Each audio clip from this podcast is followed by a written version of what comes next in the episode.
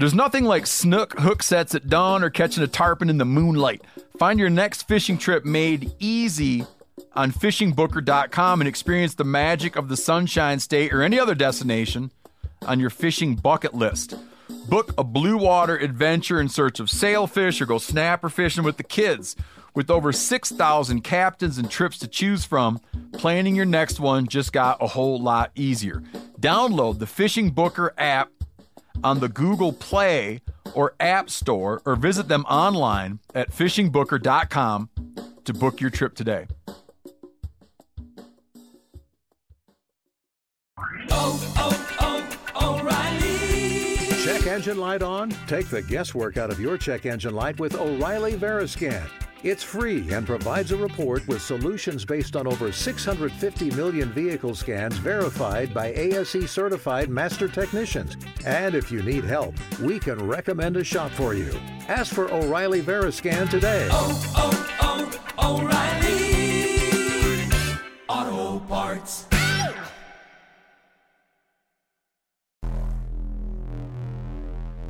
Welcome to the Wired to Hunt podcast, your home for deer hunting news, stories, and strategies. And now, your host, Mark Kenyon.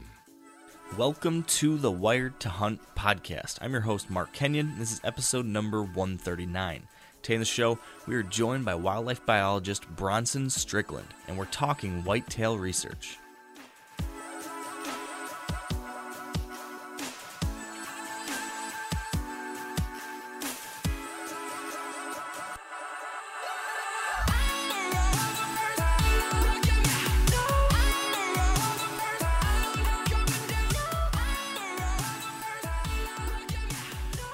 All right, welcome to the Wired to Hunt podcast, brought to you by Sitka Gear. And today, I think, is going to be a very interesting episode because joining us here soon is a man by the name of Bronson Strickland. And Bronson is a wildlife biologist, and uh, his technical his title is Associate Extension Professor of Wildlife Ecology and Management at Mississippi State University. And he's the co director of Mississippi State's Deer Lab which, as I understand it, is one of the nation's premier deer focused research departments. So, with all his impressive titles, Bronson is going to bring with him a fascinating array of insights into the biology and behavior of white-tailed deer.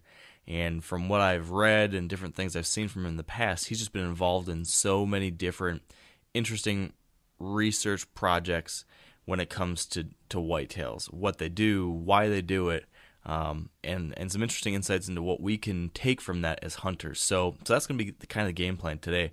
Um, I I don't have any particular single agenda. I just want to dig into everything we possibly can from Bronson, everything we can possibly learn. So uh, Dan, are you up for some science? Dude, I love science. I used to like take a balloon and rub it on my brother's head and then stick it to the wall. That, that's that's science. Okay, you know? yeah yeah. static electricity, you know. True. So I'm I'm up for a good I'm up for science. I love I love the details behind the you know, the animal and what makes them tick and you know, from a from a hunter standpoint, that should almost be as important of knowing how a whitetail operates should be more important than you know like strategy of how to intercept them. Yeah, I think I think they kind of go hand in hand, but yeah, it's it's the foundation, right? Yeah, right. You need this foundation both to become a better hunter from a you know execution of a strategy, but then also I think it makes you a better hunter. Just maybe not a better quantifiably as like how effectively you can kill a deer, but it might make you a more well-rounded hunter in just understanding our quarry understanding these animals, having some insight, and uh, I don't know. I, I, think it's just very interesting too. I mean, I, am right. I'm fascinated. If I didn't go into what I did, so well, I went into marketing and business and stuff, and then roundabout way got to here. But if I hadn't done that, I think I could have been a wildlife biologist or like a I don't know. I, I could just sit and watch animals all day and like just take note of what they're doing and why are they doing this. And I mean, I, I don't think I'm too unique in that either. I mean, a lot of hunters we just enjoy watching them, right? Right. Amen. it's uh i don't know it's it's gonna be interesting because I, I have there's so many things that we see we, we talk all the time with different guests or just you and me like we as hunters make all these different assumptions or we identify these patterns or trends and we say deer do this most of the time so we're gonna adjust our hunting strategy you know maybe it's because of like you know moon ideas or barometric pressure things or we see these different things and people write about them in articles and we we go base a lot of what we do in october and november and december based on this stuff. Um, but I'd, I'd venture to guess that at least three quarters of those like recommendations usually aren't backed up by verifiable science. Um, Right. so it's always nice to be able to go and, and talk to the people that really do have data and really do have you know quantifiable evidence to say whether or not some of these hunches that we have are actually true. So I'm hoping that Bronson can help us do that. Can he help verify or um, you know dispel some of these different hunches that we as hunters have? And, and I think he'll probably have a lot more above and beyond. But uh, that's what I'm particularly intrigued in. I think what everybody should really pay attention to about you know the biology of a whitetail, you know how they smell, how they see, you know how you know how their body is, you know their senses hear, how they hear, and then maybe relate that to some of the products that you buy and say, okay, is this product making a, a you know just a BS claim, or is there a, um, a biological uh, reasoning why their why their product works with whitetails as well? So that's, that's interesting. so that's that's that's the kind of stuff I'm interested in. You know, like okay, so does an ozonics or really work, or does these these sprays really work to a whitetail's nose? How sensitive is a whitetail's nose? What's the best camo pattern? Right? You know, like are all these things can can you can you quantify whether or not um, a company claims that their product does this if you know like actually no because i'll tell you why the biology of a whitetail's eye is blah blah blah blah blah you know what i mean yeah, yeah, it is always interesting to get a biological perspective on those things. So, is a product aimed to, you know, actually make a difference based on known science of a whitetail, or is it is the unique value of this product simply that it's catchy to the hunter's eye? You know, Right. It's got something that's going to make a hunter say, "Ooh," or "I want to wear that because it looks cool," or whatever. So. Right. Yeah, there's there's something to be said about trying to get some science behind it. So, i'm pretty i'm pretty excited for this stuff because i grew up watching national geographics with my dad and brother yeah. and uh, that was like our Sunday night tradition: pop some popcorn and watch uh, National Geographics. And typically, it was about some kind of animals, right? And and they would always go into detail about, you know, this fish has this extra appendage through, you know, through evolution because it does this or it's designed to do this specifically. So, you know, everything poor genetics always fails on during you know through evolution so the whitetail has got to the point it is today because it is it's it's almost perfect it's in its environment you know what i mean minus minus hunters like human beings right Well, and So- and it's and even above and beyond that, the the unique adaptability of the white-tailed Exactly. deer, and that it can learn to live with Anywhere. humans and around humans. I mean, more so than most other large mammals in the world, let alone North America. Whitetails Mm-hmm. have adapted to that better than more, many many other species. So, um, I mean, that's one of the you know, a, and we talk, talk about a lot, but in a world where the human footprint is massive and ever increasing, um, unfortunately, uh, much to our dismay, you know, we're pushing a lot of species to the brink. We're pushing them into increasingly small little pockets. Um, fortunately for deer and deer hunters, deer are one of those species that can handle that increasing footprint and they can learn to live within it. Um, so that's uh, they found a, a nice little I don't know evolutionary niche here where they they fit in very well as kind of a, a mutually what are what like it's a, a symbiotic relationship I think would be the biological term right? If I'm remembering my science class right where two species um, do better in conjunction. And I think in some cases white-tailed deer and humans almost have that type of relationship because in a lot of ways um, a lot of things that human development brings to some degree, whether it's agriculture um, or logging, different things, creating edge, creating you know fresh regrowth. A lot of things that we've done have actually helped whitetail populations, um, which is unique compared to a lot of the other animals that our development hasn't. So it's it's one nice silver lining I think in the I don't know the story of humans' impact on wildlife in this country. Um, you know, we've been able to find a good way to make it work with whitetails for the for the most part, right? So Right. Right. Yeah, Well- dude, I'm excited about this one. I love science is just cool. Period. Biology and you know how things work, why they do what they do, and and all that stuff. Yeah. So I don't have anything too terribly exciting in my neck of the woods to share. Um, so do we want to jump right into our conversation with Bronson, or do you have anything that's uh, I think- note in the land of Dan? No, man, I think we get. I think we're going to need every minute today with this guest because I have a whole sheet worth of questions. Perfect. All right. Does the does the acorn cruncher really work? Please let's lead with that.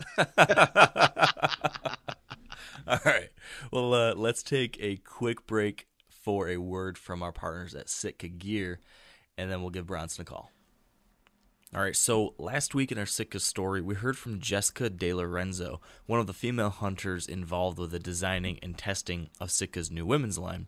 And today, I wanted Jess to tell us just a little bit more about what her and the team's work has led to as far as clothing customized for females.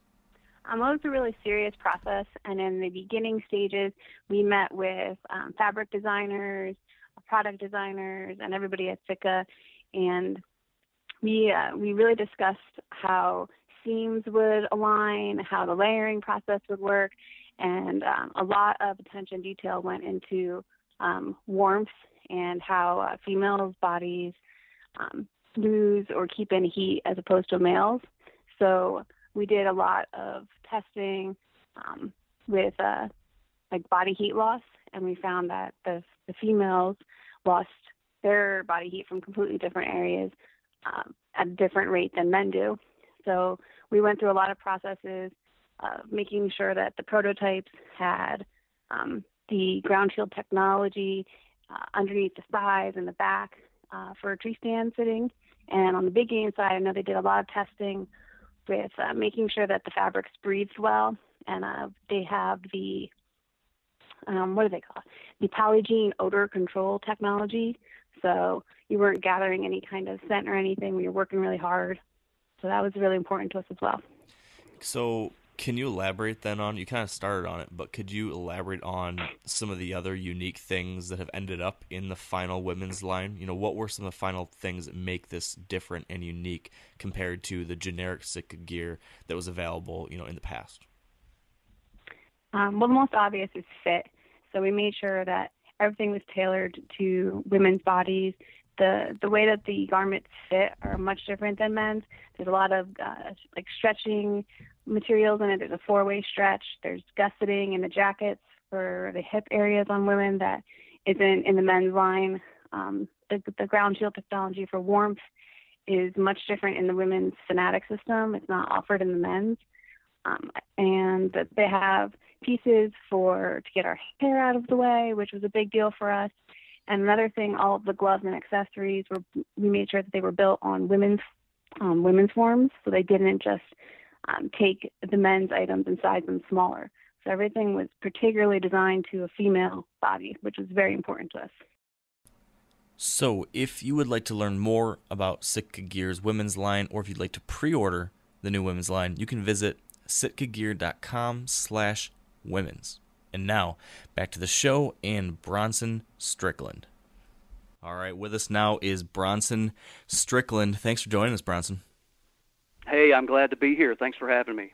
Yeah, we- we just established off air. I wish we were recording, but we just established off air. Given your name and what how Dan feels about it, you are officially a badass. Um, so, just want to make sure everybody knows that. Yep. Yeah, He's badass. yeah, and every everybody that knows me knows that too. Dan, what, what was and they're all laughing right now.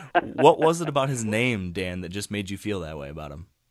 I don't know. I, maybe your delivery, but, but Bronson Strickland. You know, like he's an action star or maybe a bodybuilder, or it's like, hey man, did you hear? Bronson Strickland just uh, broke the squat record. I could see him being a UFC fighter.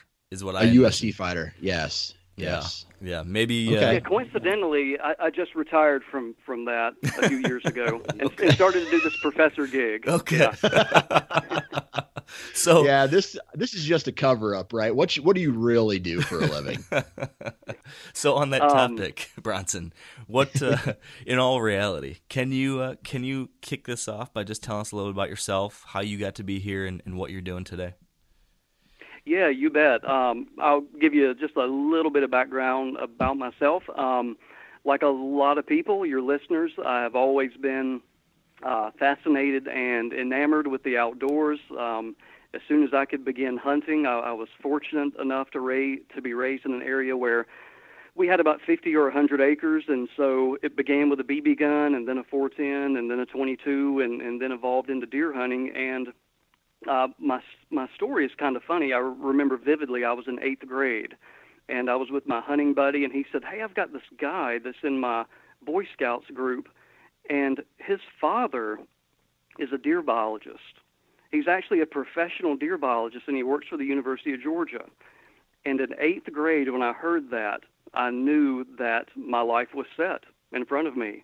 That I cannot possibly fathom another career that would interest me more than being a deer biologist. So from from that point forward, uh, got through high school and uh, attended the University of Georgia and, and got a undergraduate degree in, in wildlife biology. And after that, I went to South Texas. Um, again, because of my fascination with deer management, the University of Georgia had a, a cooperative project there with Texas A&M Kingsville in in South Texas, and I got to work on one of these just dream come true uh, ranches, 60,000 acres, where uh, deer management was the priority, and, and just learned so much about deer management, number one, but deer management in a completely different context in the southeast. And uh, after I graduated there, I came to Mississippi State, and I started working here with um, my colleague now uh, and, and co-director of the Deer Lab, Steve Demarais, and we started analyzing harvest data collected throughout Mississippi, and started looking at uh, spatial trends and trends over time with how the deer herd is responding to to various regulations. Uh, for example, like antler regulations and things like that.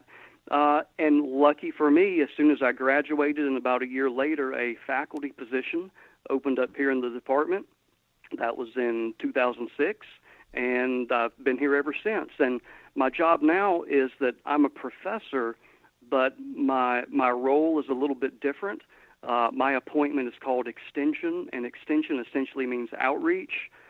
So I do very little teaching in the classroom like my colleagues. My teaching is in the field.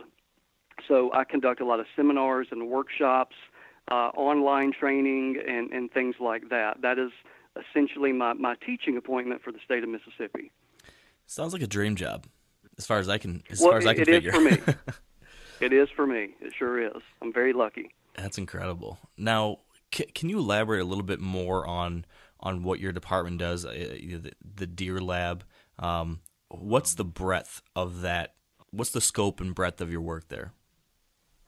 Well, it, it was established over 20 years ago uh, by by two fellas. You've probably heard of one guy named Harry Jacobson. He's a longtime deer researcher and deer biologist from Mississippi State. Uh, and David Guynn uh, was also here at the time, and they, they began the Deer Lab and, and really started a focused effort on applied deer research. And and the biggest thing that they did, along with a lot of physiology studies and, and age-related studies with antlers and so forth, uh, was they started working with Mississippi hunters in association with our state wildlife agency, the Mississippi Department of Wildlife, Fisheries, and Parks, and started what is called the DMAP program. DMAP stands for the Deer Management Assistance Program. And and over the years, excuse me, how this relationship works is that in return for some consultation from a state agency biologist, hunters are required to collect uh, harvest data from from all the deer that are killed on their property, both bucks and does, and we get biological data from does. You know, what what was their age, what was their body weight, what was their lactation status, and from that we can herd, uh, excuse me, we can gauge herd dynamics in terms of reproduction, and and then also from from the bucks we get of course age, body weight, and, and antler size, and so from that, from having that uh, data set literally statewide, and and now we have over uh, three quarters of a million harvest records from Mississippi is that we can look at, at different trends and, and like I said earlier, different impacts regulations have on the demographics of the herd and in terms of antler size and,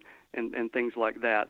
So that was really their brainchild. That is what those two guys got started. Um, Steve, of course, when, when Harry Jacobson retired, Steve came on board and his research and my research, we really want everything to be grounded in application. So we have to do nerdy things like other professors, and we have to publish things in scholarly journals. Um, but what we are really interested in is research that will ultimately have an impact for wildlife managers and for hunters. Um, so we've done really applied stuff, like we finished up research on uh, deer impact on soybean fields in Mississippi to, to soybean farmers. Um, we finished up. We were talking earlier, guys, about our our research. We just finished up on um, what we call multiple paternity, or or or the reproductive uh, success of different bucks in, in the wild. What characteristics do successful bucks have that sire a great number of fawns or not? And and all those types of things. Um, we worked with um, you guys have had Jeremy Flinn on the mm-hmm. podcast before. Yeah. Um, if you might remember him talking about the buck score technology. Yeah. We we worked with Jeremy on that. So again, just really applied things that um, we always hope culminates in uh, helping people manage deer, either learning about it, learning about the biology, why is this happening, and, and hopefully steering them in the, the right direction to manage more efficiently.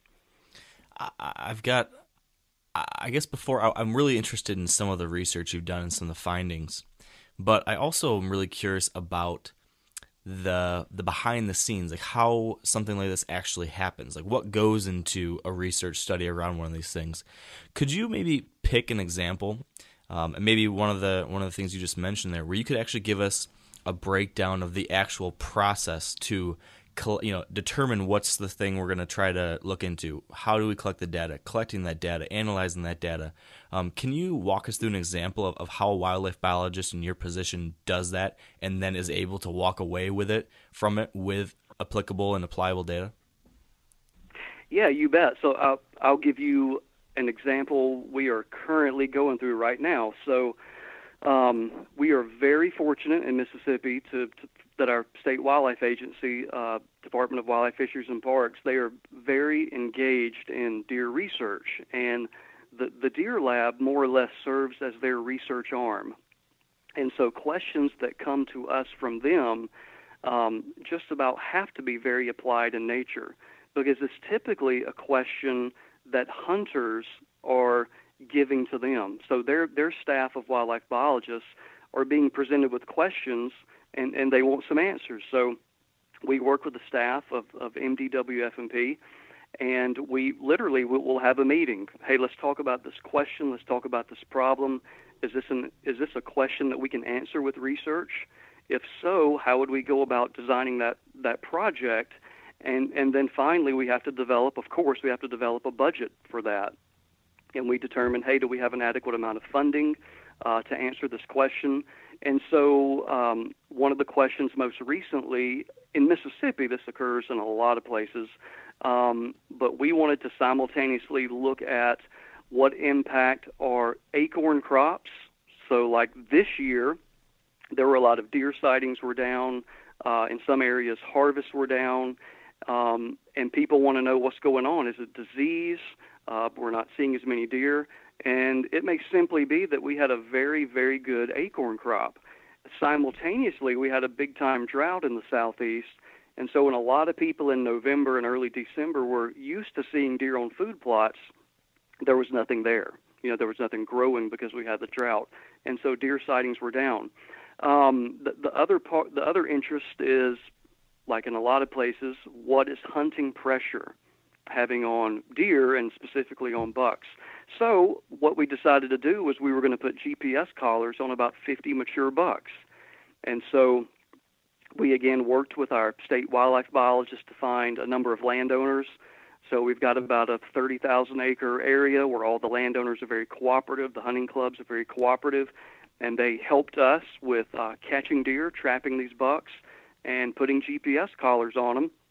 And beginning uh, this late summer and fall, we're going to be taking uh, a location from from all these bucks about every two to three hours, all through the hunting season.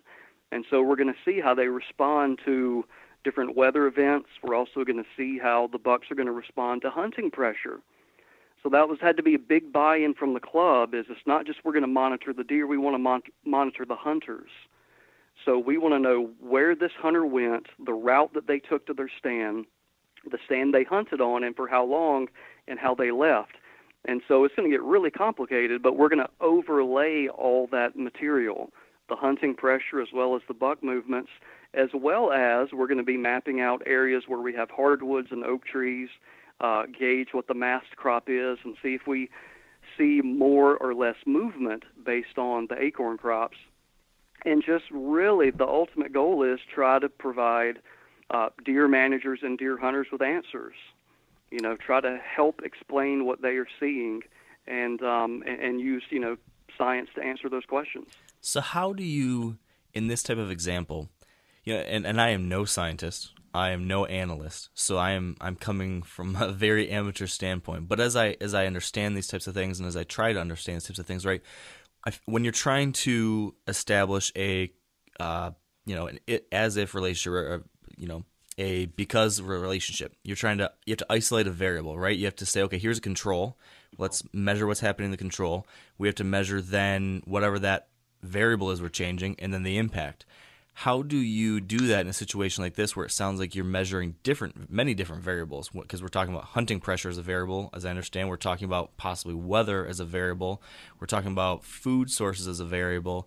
I mean, how can you measure the impact of any one of those things when they all may have an interdependent reaction or, um, you know, relationship within into each other? That is very, very insightful. That is a very good question, and that is a um, uh, that is part of every analysis.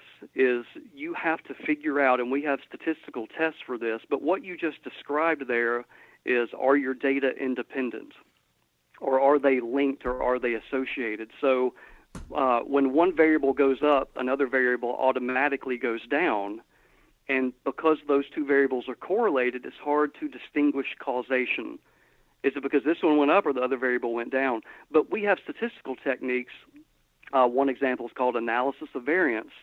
And when you plug in a lot of variables to movement, so it might be uh, hunting pressure, some metric of hunting pressure, it might be acorn abundance, it might be percentage of area in food plots, et cetera, et cetera uh, you can see which of those variables are acting independently or are acting in concert. And then, you know, you kind of account for it once you know which is the case.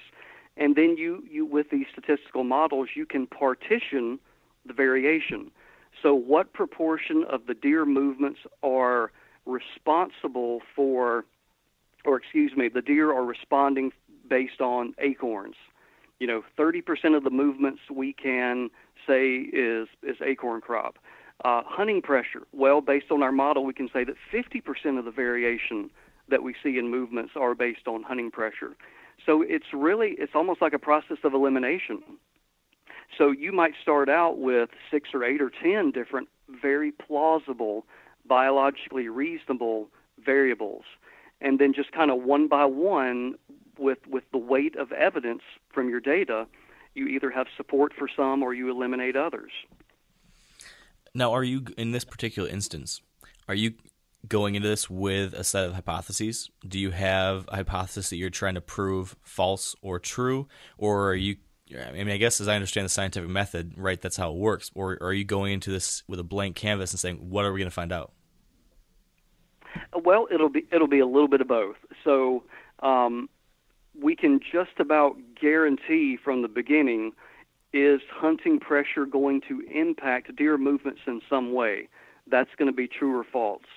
And more than likely, that's going to be true. But we also want to then measure the effect. So, um, at what point um, we may have a little bit of hunting intensity, we have no measurable change in deer movements, or we may have this greater um, hunter intensity may then impact deer movements. And we did a study like this previously in another location. The de- excuse me, the design was different, different setup, but but what we found was that, uh, and this is kind of bad news, but it only in this study it only took about three to four days for the deer to adapt. Yeah. So we know going in, we have some preliminary data that after three or four days of hunters being in the woods and tracks and human scent and sounds kind of saturating the woods, uh, the deer learned and they responded in, in about three to four days. Um, and they changed their movement patterns. And it wasn't so much that they changed the total distance that they moved in a day. So let's just, for easy numbers here, let's say a deer moved a mile every day. Um, after hunting pressure, they still moved a mile when you added up dot to dot or point to point, but they did it in a more complex manner. So they still moved a mile, but they moved a mile in a much smaller area, which was most likely they were staying to cover. Did they you- weren't exposing themselves as often. That makes sense. Did you did you um in this particular instance did you look into you know the the um oh gosh I don't know how the right way to articulate is but did actual core ranges change? I mean, you always hear this when as hunters we talk about you put pressure on deer, and if you if you put too much pressure, they're gonna get out of dodge. And I've always wondered. Some people say, yeah, they'll completely relocate if you're in there too much, or no, they'll do as you just mentioned there. They will just be in cover more, or they'll be more likely to move at dark, but they're not necessarily going to be gone. Were you able to see anything like that? To what degree that change happened? Is it distance? Is it just timing? Anything like that? Yeah, with, with our study, now it's not to say that in, in some instance they might completely get out of dodge, um, but at that study with with those bucks, they pretty much stayed within their, their home range and their core area. They just moved less, or they just moved more um, more complex pattern. So we didn't have any just outright shifts of a deer getting up and moving moving out. They just didn't move as often. Yeah. Interesting. So on the, this is we're about to just go crazy rapid fire on you, Bronson, because there's so many questions related to this that I'm intrigued in um, by. But on this topic of of deer movement, we've talked about this a ton on the podcast with different guests. All the different variables that may or may not influence deer movement. Maybe that's the amount of deer movement. Maybe that's the amount of daylight movement. Maybe that's just how early in the day they move. Different things like that. So we talk about what different factors could potentially influence deer movement in a way that benefits hunters. Um, there's so many theories. There's so many different hunches. There's so many different things that I think Dan and I and a lot of our listeners have tried putting into place to you know slant things a little bit in our favor. Um, as I understand it, you have participated and been part of some research that has tried to measure some of this. A is that is that correct? And B, what can you tell us based on the research you've done? Yeah, that that that's correct. Um, we did two research projects uh, related to this. Um, the first was involved uh, again using uh, GPS collars. So we were looking at the, the movements of deer, but both does and bucks, and over uh, a couple seasons, and we did not find any evidence whatsoever um, that the moon, for example, changed their activity patterns. We didn't see any increases in the movement rates. We didn't see any changes uh, temporally throughout throughout the day when they were moving more, moving less. And I know I've we get a lot of scientists. We get a lot of um, negative feedback for that, and um, because a lot of people.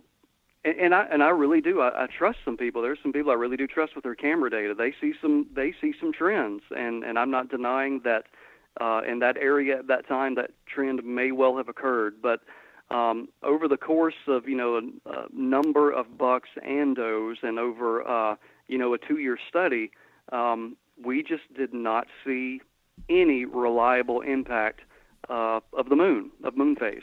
Um, we did see some changes in uh, when we would have temperature changes. So when we would get, you know, the front would be coming in, uh, we might see some increased movements. But but again, it, it wasn't that dramatic. It was always subtle. Um, the the other study we did was. I have a quick question before you get into your. me. When when you say an increase in movement, do you mean total area covered, or do you mean like observed movement from a tree stand or a trail Yeah. camera during daylight? Yeah, but very very good point. So what we typically do is, is we will break the deer's day up into periods. So we, we might break the day up from uh, 30 minutes before sunrise or an hour before sunrise till two hours after, uh, from from 9 a.m. to 12, from 12 to 3, from 3 to you know dark. We, we break the day up, and then for every single deer and every single day, we calculate you know what their movement rate was and rate could be a lot of different ways it could be total distance moved uh, the average distance in between points but you know we try to totally characterize was that deer moving more than it normally does and then we retrospectively we go back and we look at those weather events and we try to fit uh, okay we had a big change in the moon here or we had a big change in temperature we had a big difference in rain, and, and we just see if any of those environmental variables are responsible for any changes in, in the deer movement patterns. That's how that's how we do it. So here's and a, then so then the outcome of that particular uh, event was it, it wasn't inconclusive it was that those weather may increase a small amount but moon you have found no evidence to support that the moon increases movement We did not. In Okay. in two different studies, we did not. Um, so there there's kind of two things about the moon. You know, there's the the moon and the position of it, and is it affecting just in general uh, movement rates, more movement rates in the day versus nighttime, et cetera. Uh, the other is is the moon affecting the breeding season? Is the moon affecting the rut? And so with this one, we just, you know, we're just totally using does here, and we we did it from our pen, from our captive facility. We know we know when these does are being bred. We know when these does are having their fawns. So uh, we can relate, you know, their their patterns, conception patterns.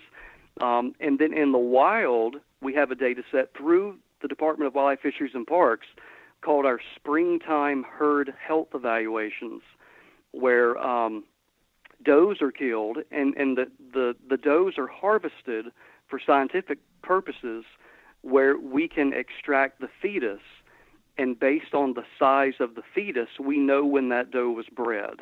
We know when conception happened the date.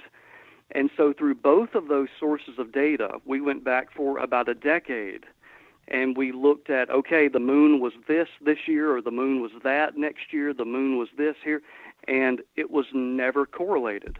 There was never you never saw changes in conception dates for a population track in any way changes in the moon it was just was there was never a relationship Did you guys did So- you guys ever look into what might influence um, the breeding date specifically in the South? I'm just curious, given the fact that a lot of this, you know, where you're you're down in Mississippi, uh, you hear so much about the wonky timing of the rut down in that part of the country. Were you, were you able ever able to look into that? Well, what, what we have found the most support for, um, there, there's a lot, uh, Mark, as you mentioned earlier, that you know there's a lot of interacting variables that that can move breeding season forward or back a little bit, but typically what we find the strongest evidence for is um, in the southeast. It is so varied. So you'll have even in Mississippi, you'll have the rut occurring in some places the beginning of December, all the way to the middle of February where I grew up in Georgia, lat- latitudinally exactly the same place where I'm at now, uh, but it was around Thanksgiving a whole month earlier. So it is usually related to um, the stocking source. So it's a genetic heritage.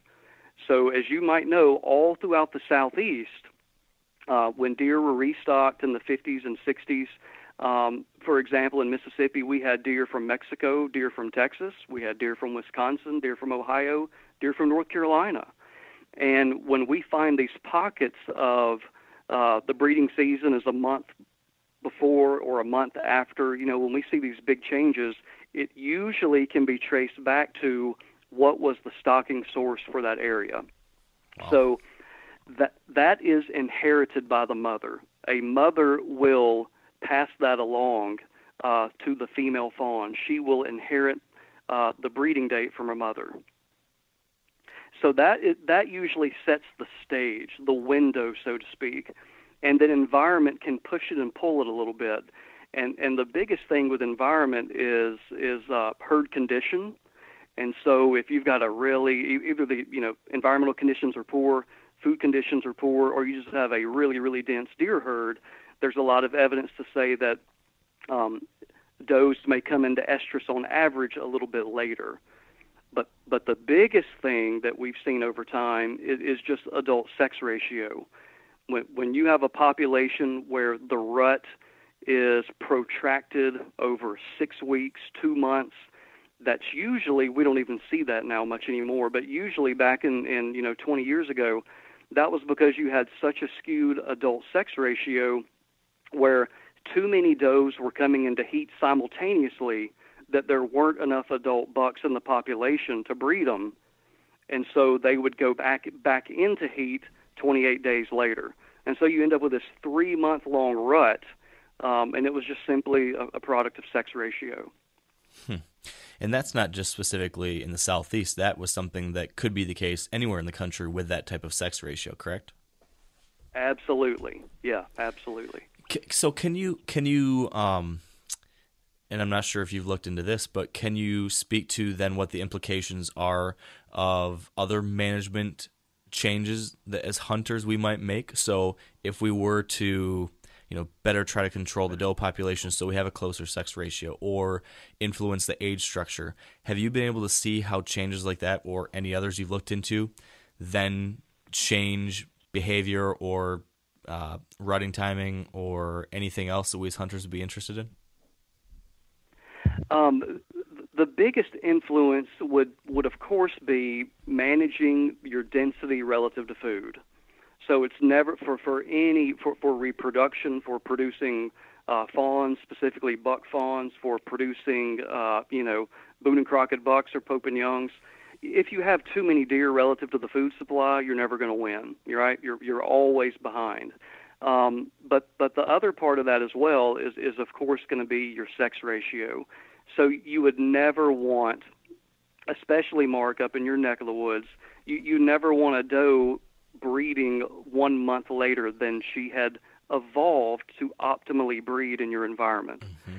So getting getting fawns on the ground as early as possible where you're from is critically important for them to have enough body mass to survive the winter.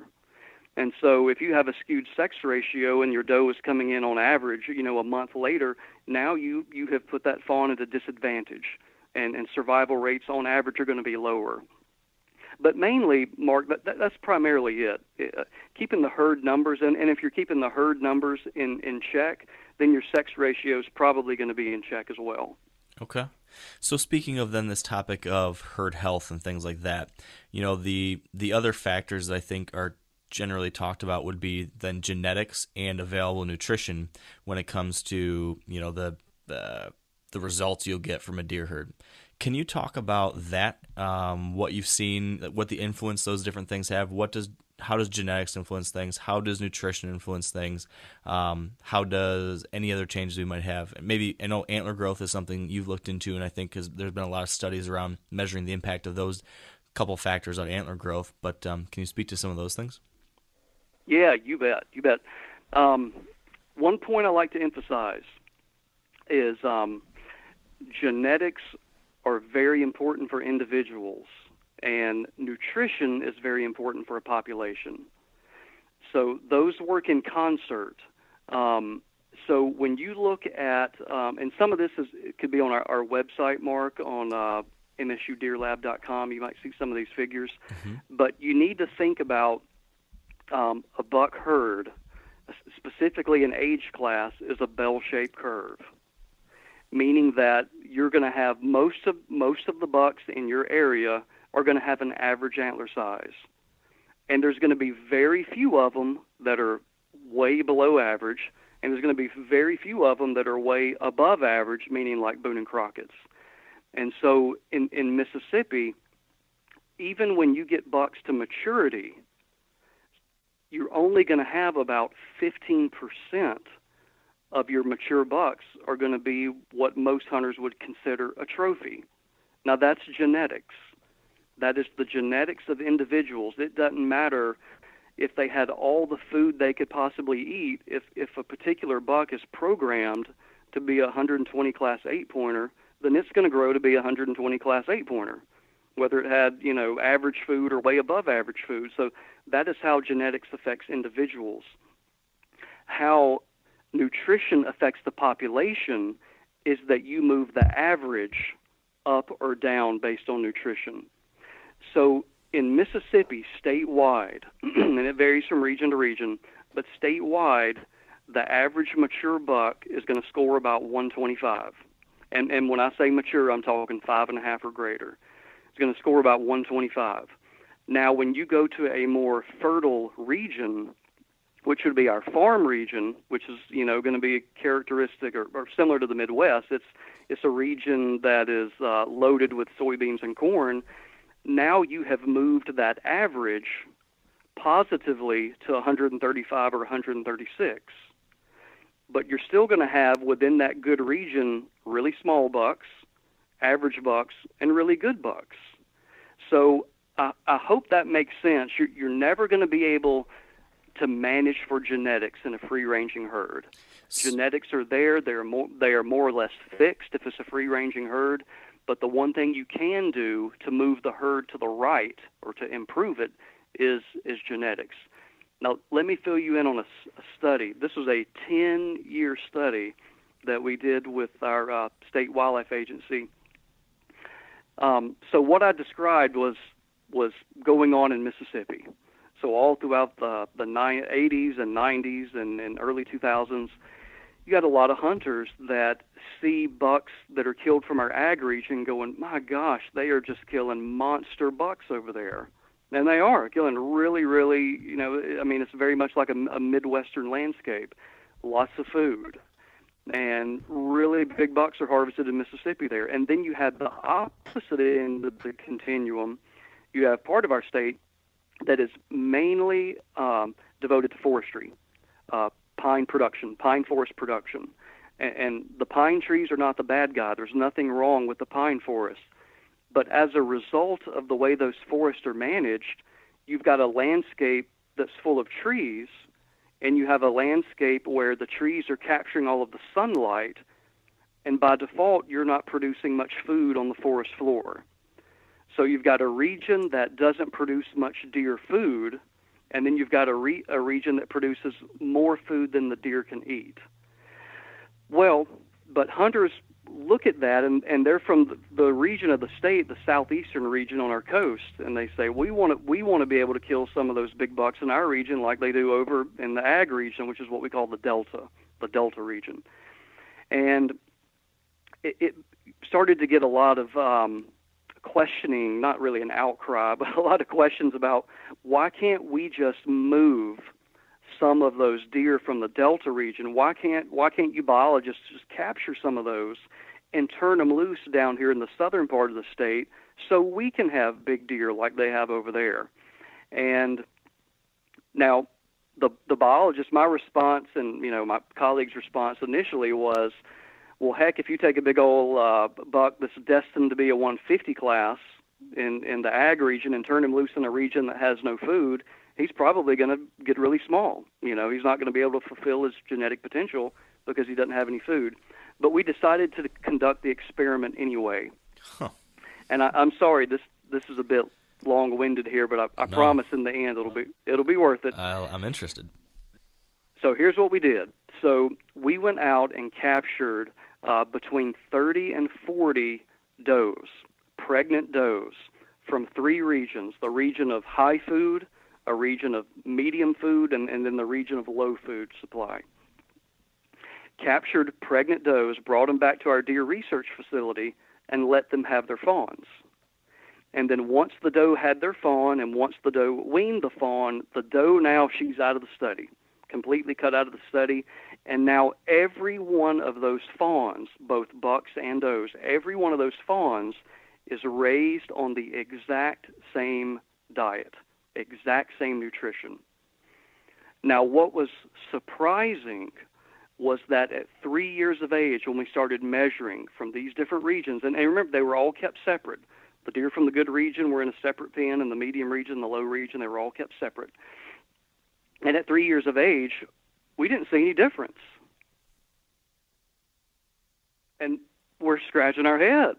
How can it be that this buck fawn, that after weaning for, for three years ate the exact same diet as the fawns from the good region, and there's still a disparity of 20 to 30 inches of Boone and Crockett score and 20 to 30 pounds of body weight.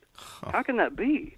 Th- So you're saying it was the same? They all grew up and they were had the same weight and they had the same antler size. They they had the same weight and antler size of where they came from. Oh, but Okay. not, but not across. So, so within your facility though, you had they were the bucks that came from the great nutrition spot. They still were bigger. The bucks that came from a lower Yeah. nutrition spot, they still were smaller, even though they were raised on the same amount of food. Exactly. Well, that's so bizarre. little deer, the, yeah, the, the the little guys remained little, even though they ate the exact same food as, as the the bucks from our ag region did. But here's where the magic happened.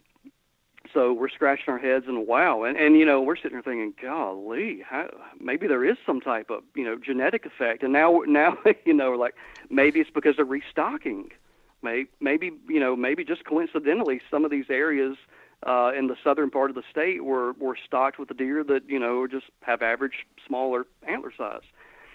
Well, but keep in mind here, so that first generation of fawns, we measured the bucks, but we also kept the does around. So now those does were also those same doe fawns that were born with the buck fawns. They were raised on good nutrition, and then they were bred. And then we looked at the second generation. And so the second generation was where the magic happened. And so now those little deer from the southern part of the state, the second generation of three and a half year old bucks, there was over a 30 pound difference in body weight hmm. and 20 inch difference in Boone and Crockett score. So they completely compensated and caught up, but it just took two generations. So here's what's really, really most important is it's the mother. And so one of our little sound bites, it's not what that buck ate throughout his life, it's what his mother ate throughout her life that's what's important. And so a mother being nutritionally stressed, even when she has that fawn and even when the fawn is weaned, um, and there's a term for this, it's called epigenetics. But basically, it is a process why where certain genes do not get expressed. That's a real simple way of saying it. But even though those bucks may have had genes to be 140 class deer, because that mother went through nutritional stress, it's almost like the body was saying, times aren't good enough yet. There's still a nutrition problem. You don't want to grow to be 30 pounds bigger than average because you're not going to have the food to support your body. So they stayed small. But when those doe fawns were raised up until three years of age on really, really good nutrition, those switches were flipped. It was it, now genetically their offspring, their buck offspring, could now truly express their genetic potential. So the first year of the study, the, the first generation, we saw no difference. Big deer stayed big, or deer from the big region stayed big. Deer from the little region stayed small. So, and in the second region, all the way across the board, they were the same. The little deer caught up with the big deer, but it took a generation of mom. So mom was the most important part of this. so given that reality, then that mom's the most important. What's the action item for hunters or managers who want to better allow these deer to express those genes? Now that we know it's the female that's that's most important on that side of things, is it that she just needs optimal nutrition at the point of weaning the fawns, or right when she gives birth, or uh, what's what's the takeaway here for us from an action standpoint? it it, it everything you said really. Um, it, it's a mother being in ra- raised in an environment that is not food limited or not being nutritionally stressed. And so what we see with my colleagues that that are in Texas that do a, of course a lot more supplementally feeding uh, than we do in Mississippi but they typically always now the scientifically minded ones that are really measuring they are really measuring how much food are we putting out and, and am I getting a return on my investment. The, the the first return on investment they ever see is at least five years away. And most of them will say you're going to need a good decade of really upping uh, the nutrition before you're really going to start to see big impacts. And and that is simply because you need uh, that mother. That mother needs to be raised on good nutrition and then when she's starting to be a really good fawn producing age, three years of age, four years of age, five years of age, you know, she's lived her life with, with all the food she can eat or high quality foods always available. And that's when you start seeing the magic happen. And that's when you see that, that their buck offspring start growing above average. Interesting. So it's not does a quick that- fix. So does that change year to year? So same doe, one year has awesome food. She's healthy. She she is bred. That buck is going to come out. And now let's compare that buck that is born, let's say, this year, right? Over this winter, terrible winter, right? The buck or uh, the while the the buck is in utero, the mom has poor nutrition. It's seg- sending signals genetically to this buck saying, "Hey, we may not have enough food, so you don't need big antlers." So conditions like nu- nutrition, if you compare those two bucks with each other and and and were to compare them one year and then compare them the next year, are you seeing this same trend where he's going to have smaller antlers even though let's say they had the same mom and the same dad? Yes, that that will happen. Not to the degree that we saw with this experiment, but we've seen that with our our harvest data, with our wild data, wild deer, free ranging deer, is that um, we can explain anywhere from five to ten percent of the body size and the antler size of bucks at two years of age, based on the experience uh, of the weather or the environmental severity when those bucks were in utero. So, yes. So that is the trigger. Dan. That's the trigger. Yeah. Is the the bu- the the deer while in utero, the mother is sending sending signals to that fetus, telling it we're having we have a good life or we're going we're struggling. I, I certainly believe so. Yes. Okay. Um, yeah, I, I wish I was more of a physiologist, and I could tell you more about the pathways by which that happens. But uh, that's certainly what it appears to me to be. Yes, that Okay. that it's critical all the way from um, from the time of conception uh, to while that fetus is in utero, and then and then don't forget as well. Uh, even after birth, if environmental conditions are really bad, that affects a doe's lactation. And so during those early growth periods, those first couple months or weeks of life, are they getting quality milk or not? So all that can be can have lingering effects a year or two years later. Yeah. So, uh, related to this, but a little bit more to what you're talking about a second ago, I just want to make sure to very that we clearly articulate um, what I think you mentioned earlier, and that is that gen- that we as hunters, and correct me if I'm wrong, but we as hunters really cannot influence the genetics of a population. So, you know, 5, 10, 15 years ago, you watch hunting TV shows, even more recently, still really, you watch a hunting TV show and everyone's talking. Well, we got to kill a cull buck because we want to improve the antlers in this area. We're going to kill this little eight pointer. Management buck. All the management is that all a Yeah. bunch of BS, or is there any? Is there anything really there, or is that just old school that doesn't really work? it's old school. It doesn't really work, but here's the caveat. Um, if it is a free ranging deer herd, now all you guys know that what has been done uh, by deer breeders in, in a confined environment. So w- when you can literally pick out this, do- when I have a doe's pedigree and I know her buck offspring, and then I can match that doe with this buck, and I know what his antler size is. Um, w- when you can manipulate mating like that, then yes, you can steer genetics, um, you know, to a, a freakish size, and that's like deer breeders, of course. That um, you know, when you, when you produce a 200 or 300 class two-year-old deer, you know, you've manipulated genetics. But but that is the difference. That is only only applicable in a fence, and even within a fence, it's not like it's a free-ranging fence. So it's not like hey, we've got 10,000 acres under high fence. That is when you are manipulating who is breeding who. When you have a free-ranging environment, you um, it is remarkably inefficient. So inefficient that it is not even practical. And and here's the reasons why. So if I want to shoot this spike buck, well, first of all, we know that um, uh, I'll speak. I won't speak for Michigan, but I'll I'll speak for the Southeast. Now, it's usually due to birth date. They're usually just born a little bit later. It's usually a temporary environmental condition is why they why they have a spike. So we know good and well that most yearling spikes are going to grow into you know an average sized mature buck if they're allowed to live. Um, but what we cannot do, so if I'm going to shoot this buck, hey, uh, he's four, I think he's four years of age and he only has six points, he is definitely lower quality. I'm going to remove him out of the herd for genetic purposes. Well, I, I, I can take him out, and, and we'll get back to this. There are some good reasons to take bucks like that out, but it's not for genetics.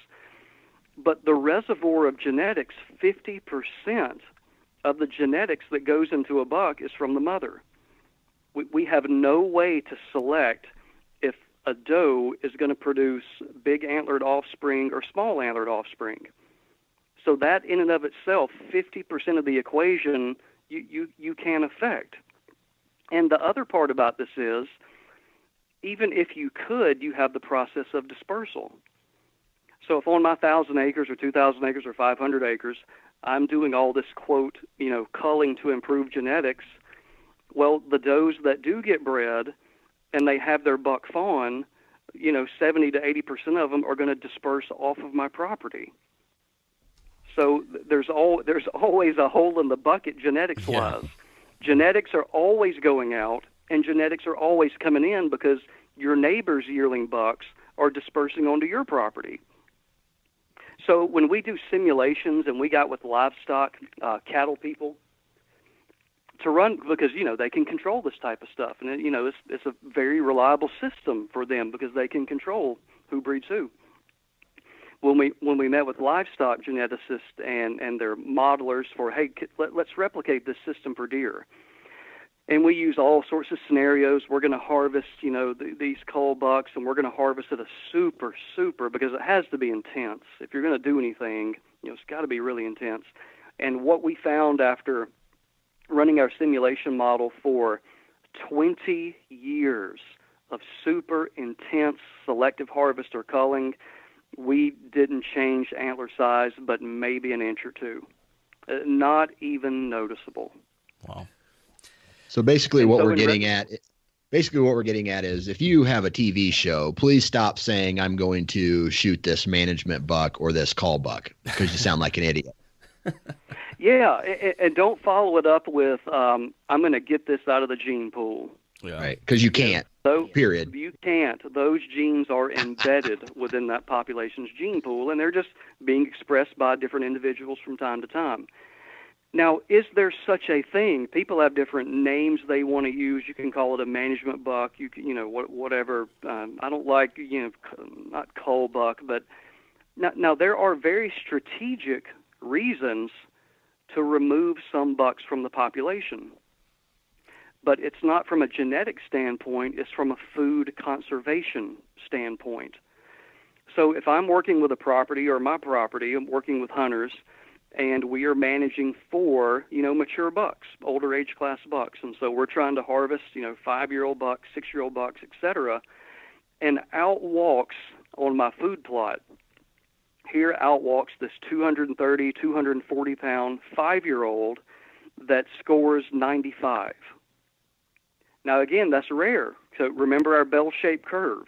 You know, there's there's very few really really big bucks with extremely large antlers. There's very few that that are five years old with really small antlers, but they're out there. So if I choose to harvest that buck, I'm not doing anything to improve genetics. But what I did do is save two to three tons of deer forage on my property. Now, would the do you follow? I, I do follow you. Now, let me ask you this though. I would assume that your impact would be much greater if you're simply trying to remove pressure on food by harvesting a doe or two does or whatever it might be compared to that one buck though right so i mean yes you can take that buck and you can um, you can justify it by means of reducing competition for food so that the bucks that do have better chances of um, you know, having the right genetics, have a better chance of being able to reach that potential because of available food. You could achieve that just as well or better by harvesting a doe or doe harvesting in general. Correct? that that would be one strategy. So one strategy might mean I'm going to keep my deer density very very low. And so I'm going to have just an adequate number of does. I'm going to have an adequate number of fawn recruitment, and I'm going to keep the deer population really, really low. Um, and that works. That is very successful. That type of approach will always be successful. But another successful approach um, is you got to think about what your currency is. Your currency for producing uh, as many trophy bucks as possible is buck fawns. I need. I want to have and I'm not, guys. I'm not in any way saying you need to have your, your be overpopulated. I'm not saying that at all, but because there's a fine balance here. But there's also merit for I want to carry as many does as I can without sacrificing food quality, so that I can be pumping out every year buck fawns and recruiting within within my population. I want to be producing as many bucks as possible. And then when I start seeing at three years of age or at four years of age, if I start seeing that, hey, this buck is really not going to turn out to be a trophy, um, I'm just harvesting it. I'm just having fun. I'm harvesting it with my bow or with my gun or my guest or my friends or whatever. You know, so uh, th- there is there is a way that you can still manage for mature trophy bucks and still harvest a lot of bucks along the way. You just got to make sure which ones to pass and which ones to harvest. So basically, what you're saying is that big mature buck with a small antler is occupying a spot on your farm. You take him out, and what that does, it lets the next up and comer gives them the opportunity to showcase what they're going to be. And if they don't, if they don't uh, produce, you take them out. And it's basically cycling through bucks until you find one that is genetically to your liking and you'll be able to okay well he's going to make the pass this year and i'm going to let him go to four. I'm going to let him go to five. I'm going to let him go to six. And uh, i'm going to let him reach his full potential because he could be that you know that that trophy buck. That that that's exactly right. Okay. Um, so we work with properties all the time that that do precisely that. And so th- their their goal is to maximize. You know, how do I maximize trophy bucks on my property? Well, one one way to do that is I need to produce a lot of bucks, but I, I also don't need to carry every one of those bucks till he's six and a half years of age. By three or four years of age, I can tell is he going to be a contender? You know, is he a keeper? and, and ones that aren't keepers, this is where you get to hunt. You get to have fun. You still get to harvest a lot of bucks when you're managing for trophies. Now, uh, let me qualify one thing too. You can be in some environments where, uh, and I'm thinking specifically of my colleagues in South Texas. You know, we take fawn recruitment here sometimes for granted.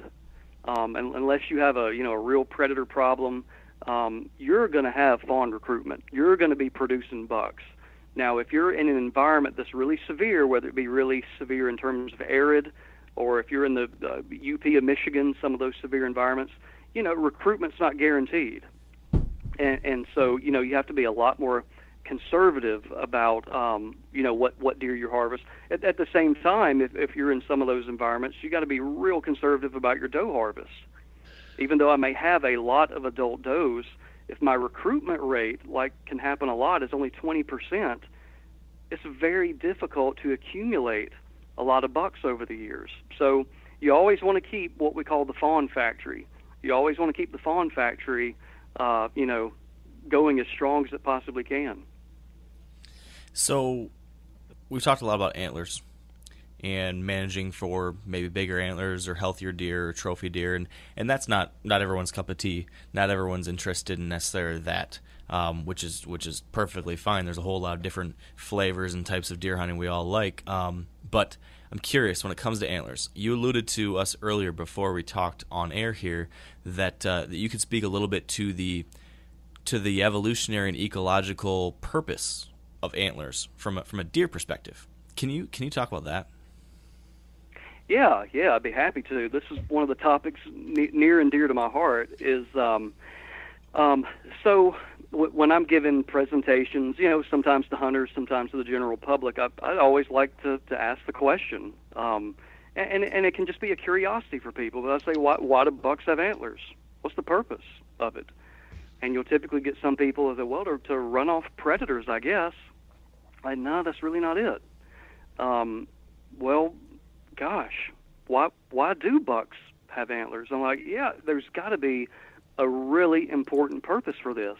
This structure is very physiologically costly. It is so costly that during the antler growing season for a buck, they they, they go through osteoporosis. They they wow. can't even garner enough phosphorus and calcium from their diet that they have to mobilize minerals, you know, from their bones to, to complete antler growth. So it's like, you know, Mother Nature must think these things are pretty darn important for them to go through that. And and the answer is, um, bucks have antlers to fight off other bucks. Hmm. As as simple as that. I like to think, of yes, is to, to chase a wolf off or something like that. But but antlers serve as both two two things we call them, and these are the the biological sexy terms. They're a signal and they're a weapon. So antlers serve as a signal, first and foremost, to other males. So evolutionarily, it is better for me to show off my age and my um, dominance. And my dominance from a standpoint, if if I have a really big body, that means I was able to eat a lot of food, I had access to food, um, I was able to grow large antlers. Then by them having that signal, that tells younger bucks or subordinate bucks, I don't want to mess with him. I'm not going to jeopardize getting my eye put out or getting uh, gored in the lung or anything like that in a fight. So it's a signal. So it reduces a lot of the fights. Um, and then, secondly, yes, it is a weapon. So it is a what I like to say. It is it is a structure for leverage. Now, and so the, now, go ahead. Oh, I'm sorry. Uh, you continue with what you're saying there. Well, so we, we really can't find, you know, we, we, we really can't find where once you reach a certain point in, in antler size and configuration, we, we really can't see that it conveys an advantage to the buck. So let me give you an example.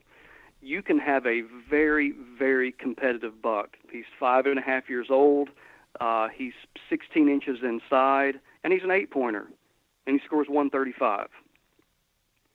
That can be an absolute stud in terms of him being able to fight other bucks. So just because he squares up with a buck that has 10 points and is 150 class or 160 class, it, it doesn't in any way mean that that 160 class is going to be a better fighter.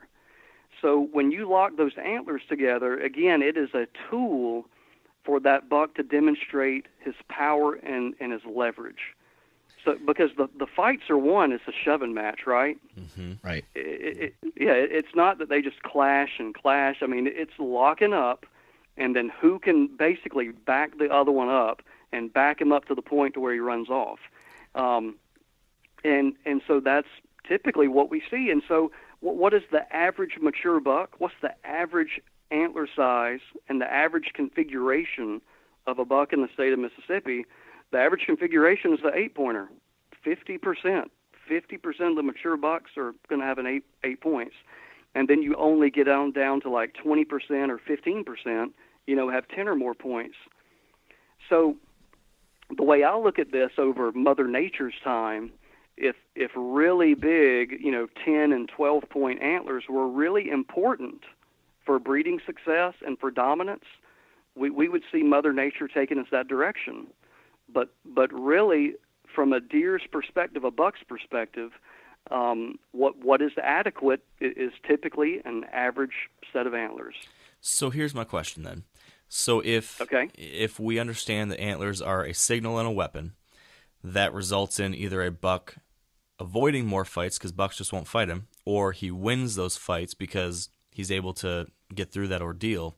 How does that get passed down then to you know sexual selection and who how many times he's able to pass the genetics down? Is it that those antlers are the signal to a female to, or is it that simply by winning the fight he has access to the female, or how does that result in him passing the genetics more? I guess is my question. okay, two th- two things. So uh, the short answer is yes, but by him breeding, by him breeding. Now, um, so he's going to be passing on his his genetics there. Now remember that is going to be blended. So even though Pop is an eight pointer, uh, his genes when when matched with with the doe's genes, he may produce a six pointer as as offspring. He may produce a 170 class, you know, as offspring. So there's that blending and that randomness that goes on there with that blending that that that you never know for sure. Yeah, but but the mechanism by which you talked about for sexual selection, yes, that is that is him breeding. Now you brought up another very very interesting point, and one, another project we just completed. We have schemed about this for years. Um, we wanted to look at that very choice. Mark, I believe you mentioned about does does the doe does she have any say in the matter? Yeah, yeah. Are antlers important to her? Well, we know in birds and and things like like that, yeah, it's really critically important. You know, the the, the peacock's tail, for example, one of the best examples, is that males really have to show off. So the female is picking. You know, she's going to pick which male she wants and he's usually going to be the brightest and the biggest, or you know he builds the best nest or whatever. Um, but so does something like that occur in deer? And we think, gosh, you know, it's, it's got to be important to some degree because um, when we look at this as biologists, we look at who's got all the risk involved here. Well, the doe has a lot of risk involved because the buck, when he completes his breeding, he's out of the picture. He does not help with parental care. He does not stay around and fend for that doe, you know, a few days later, much less a few months later. So th- this doe is really this is an important decision for her, the quality of her offspring. So what we decided to do was to test if female choice can be playing a role in this. And so we designed a study. We met with an engineer uh, on campus here. We thought we need some way that we can manipulate antlers and we manipulated this really big set, about a 150, 160 uh, inch set of antlers, and then a really dinky set that score about 90.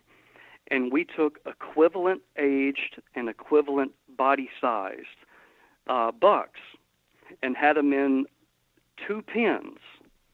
So again, let me emphasize: we're controlling for age; they're the same age. We're controlling for body size. We're not comparing 125 pound buck to a 225 pound buck, same age, same body size.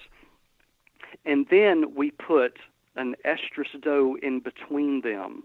So we have three pins. On the left pin is one buck with small antlers. On the extreme right hand side is the same age buck with big antlers. And then we have an estrus doe in between.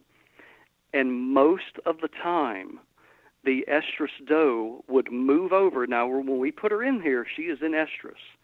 She is in standing heat, what we call it. She is ready to breed. And and most of the time, like 60 to 70 percent of the time, she will hang out or sidle up to the buck with the largest antlers. Wow. So there is definitely something going on with her as well. You know, she is definitely using that as a cue. And how is that manifested? That that's that's where we're still scratching our head. How is that manifested? So what I mean by that is, hey, it really doesn't matter what the doe wants. If hey, here's the dominant buck and he's chased everybody off, you know, he's gonna he's gonna do the breeding. Um, that brought us back to maybe this multiple paternity stuff, and you know, meaning that um, a tw- uh, a doe can breed multiple males. Remember, I said 25% of twins have different fathers. Yeah, elaborate so on maybe. Uh, okay. So uh, what we found in another study, and again, this is free-ranging deer, not in our pens, but so this was right that the advent of being able to do some genetic sampling pretty cost-effectively, and so we had our study population, and we were looking at um, fawns. Well, we're, we're taking genetic samples from everything, everything in the herd, capturing does, capturing fawns, capturing bucks, and and what we found out is that um, 25% of twin litters had different fathers. So Wow. 25% of the time, when you see a doe that has twins, in, in now in Mississippi, um, that that those twins had different fathers, and so it might be with this female choice thing. She might breed. She might come into heat um, with with that buck that is available, you know, that dominant buck that's available. But she may also allow the breeding breeding a buck that maybe she prefers, you know, exercising her female choice. So we're about to submit a paper on that, and we'll see what the scientific commu- scientific community thinks about it. But but that's our current thinking at this point. Certainly, female choice is a part of it. Not as important as as antlers being a weapon for a male, but but they may also serve as a signal of quality to the female as well. So That's nuts. So, okay, so what you just said there is that a doe could be pregnant with twins by two separate bucks. So that then Right. brings me to the question of how many. T- I I don't know why I thought this, um, but I, you just kind of always assume that a doe comes into heat, she's bred once or whatever, and then she's done. But how many times can a doe get bred or attempted to be bred? I guess. I mean, will that just happen throughout as many times as she gets caught, and then just the one fertilization happens? Or I don't know. This maybe this is an ignorant question, but how many times will that actually happen? Because it sounds like at least twice. That well, twenty-five percent of the time it happens at least twice. Um, well, no, that, that, that's a good question, and, and I don't really have an answer for you. Um, you know, so when when a doe again, we we call it standing heat. So for you know about it can be six hours, sometimes eight hours, maybe a little bit longer, but that's when we think she is receptive. And so we, we've all seen where a doe is not quite in standing heat. She's running through the woods, and the buck is chasing her as part of the normal courtship. Um, but then she reaches a point physiologically, you know, the hormones are right, and she is ready to stand.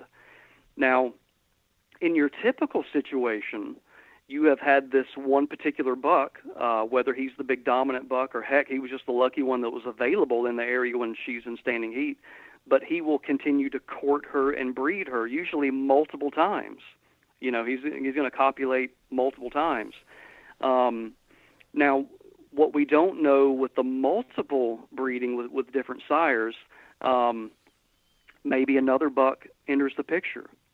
So maybe the old mature buck, uh, maybe he's meandering along and, and he detects, oh, you know, hey, there's a doe and estrus, and maybe he comes up and runs off the other buck, and then he mounts her and breeds her as well. Um, maybe that buck uh, that that is breeding her, maybe after he's copulated a few times, maybe he gets the scent. Oh, hey, there's you know there's another doe and estrus, and I'm going to start getting on the trail to find her. Don't don't really know. That's an excellent question. We we really don't know, but obviously there's got to be some situations where you know where where multiple bucks are, are breeding the same doe. Yeah, interesting. Okay, so here's the next natural question then. One second. One second. Yeah. One second. I'm gonna forget what I was gonna ask, but what you got?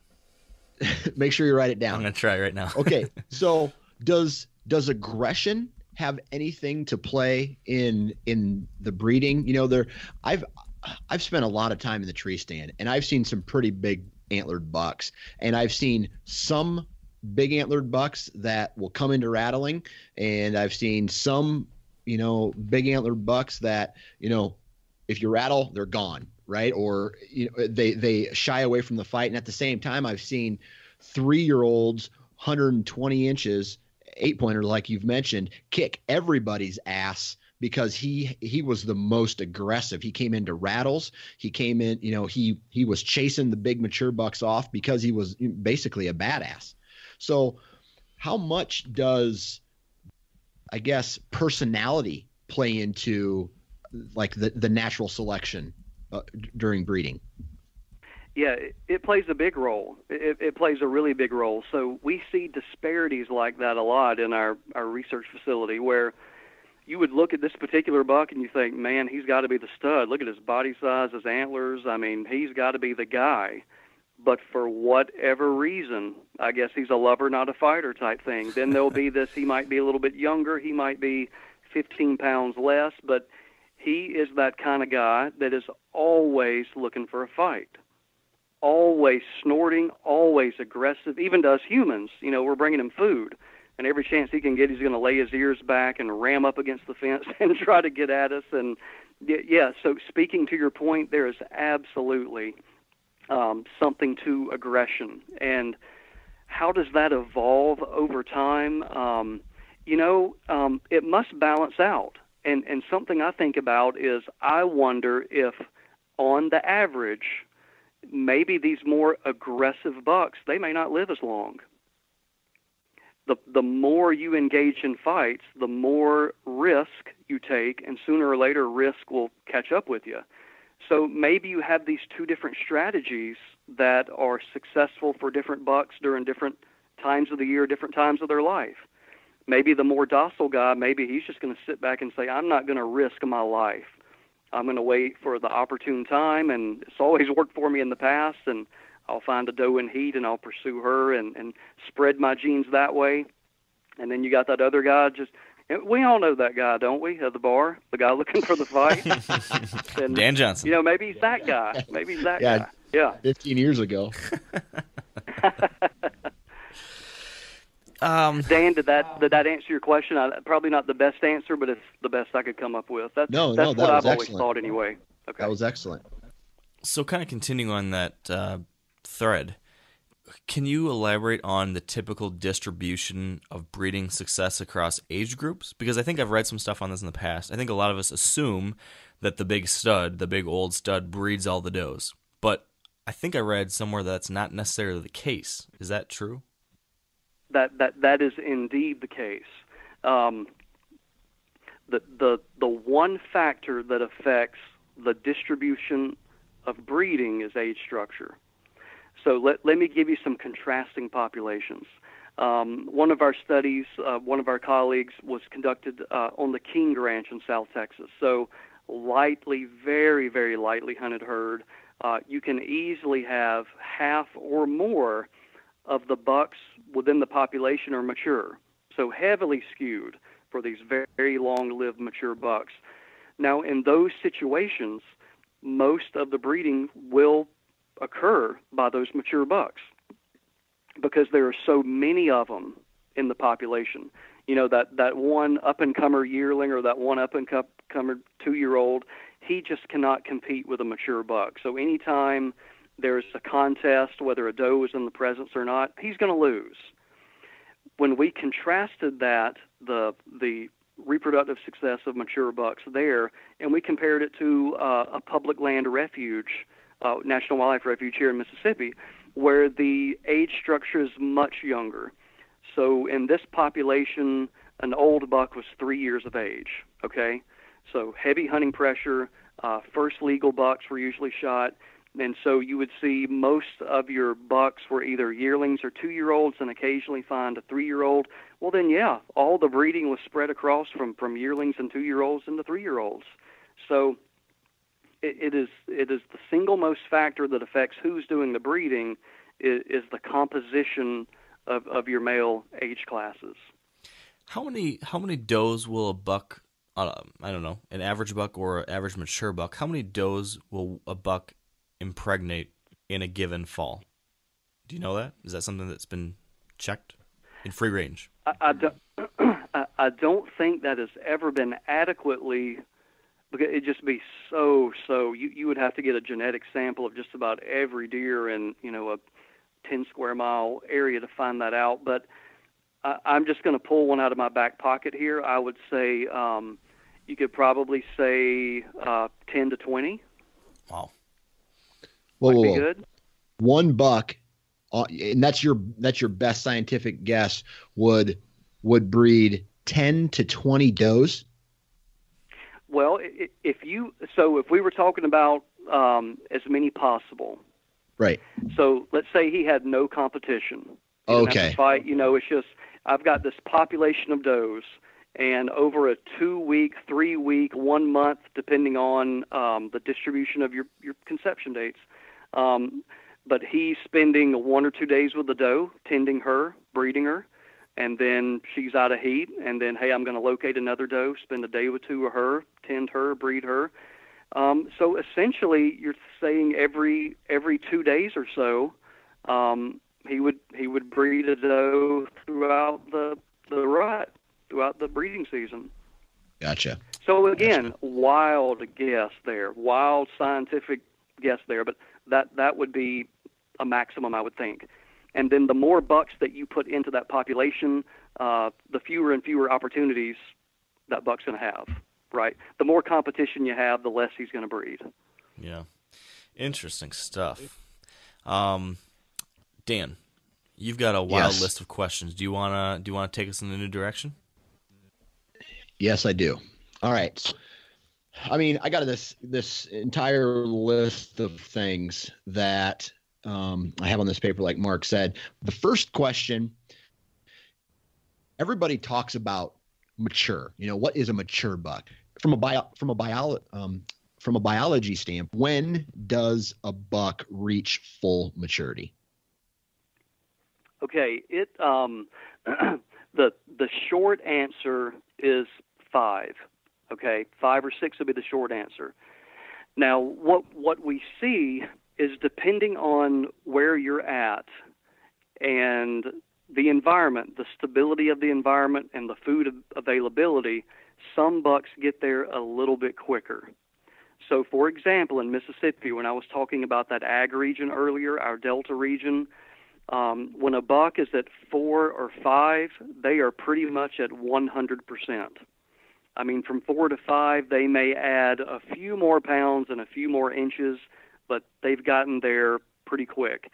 And, and, and sure, they can still get a little bit bigger. They can turn into, you know, a big old six or seven year old, uh, but we usually don't see a lot of gains in antler at that time.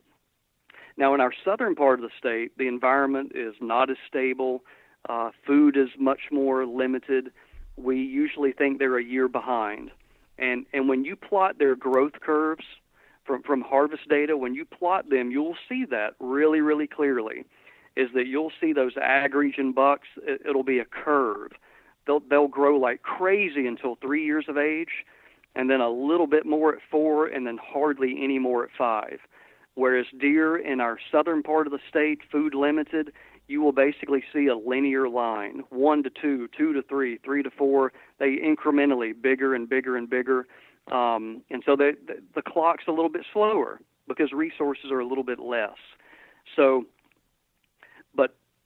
more biologically, I guess, Dan, is all skeletal growth pretty much stops. And by skeletal growth, we mean the long bones, the scapula, you know, that body size is usually fixed by about three and a half or at the most four and a half.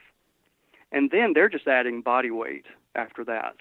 Gotcha. So it, it depends, as, as as you said earlier, it depends on how you define it. So if you wanted to say when does body mass level out or when does antler growth level out, you'd probably be safe to say five to six. okay. Interesting. Gotcha.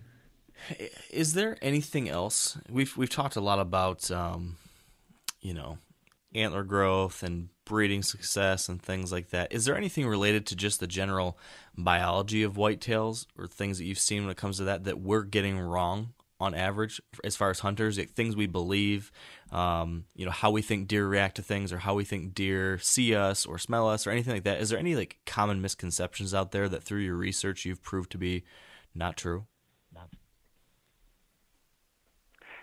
You know, I'll be honest with you. Probably what I hope anyway is is the most impactful part of our research is um, is probably the the antler genetic stuff.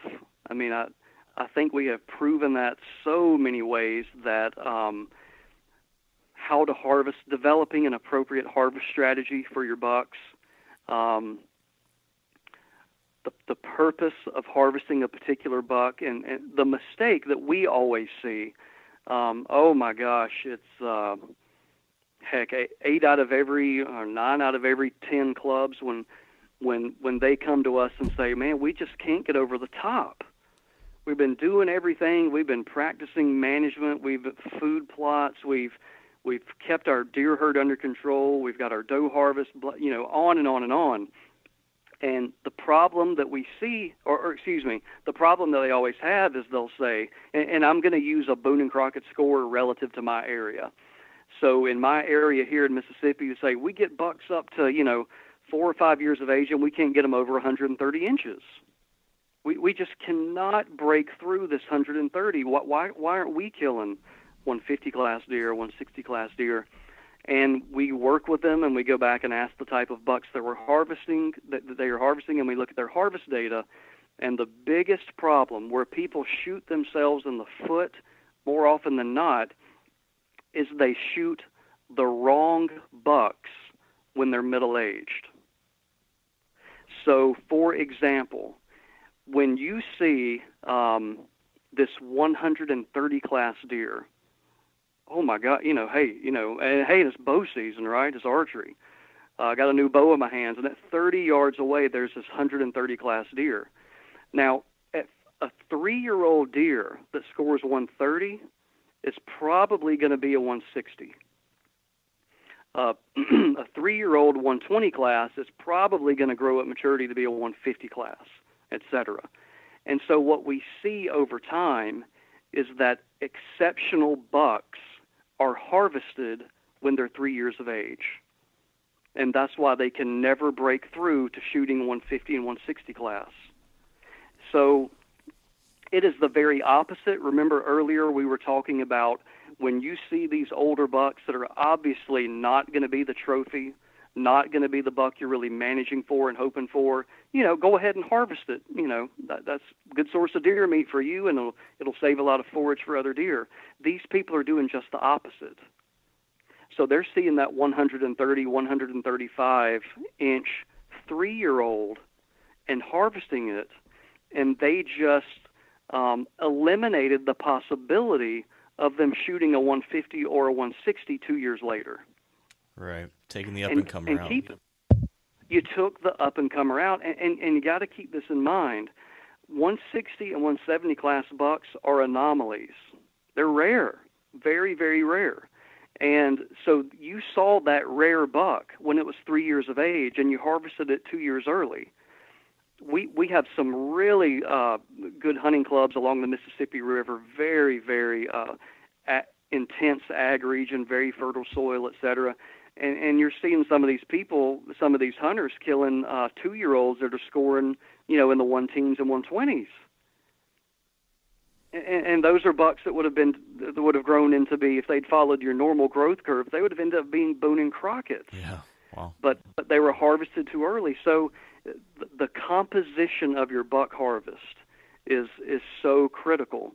And what what I tell hunters in my workshops is the single most valuable asset you have on your property are high quality young bucks.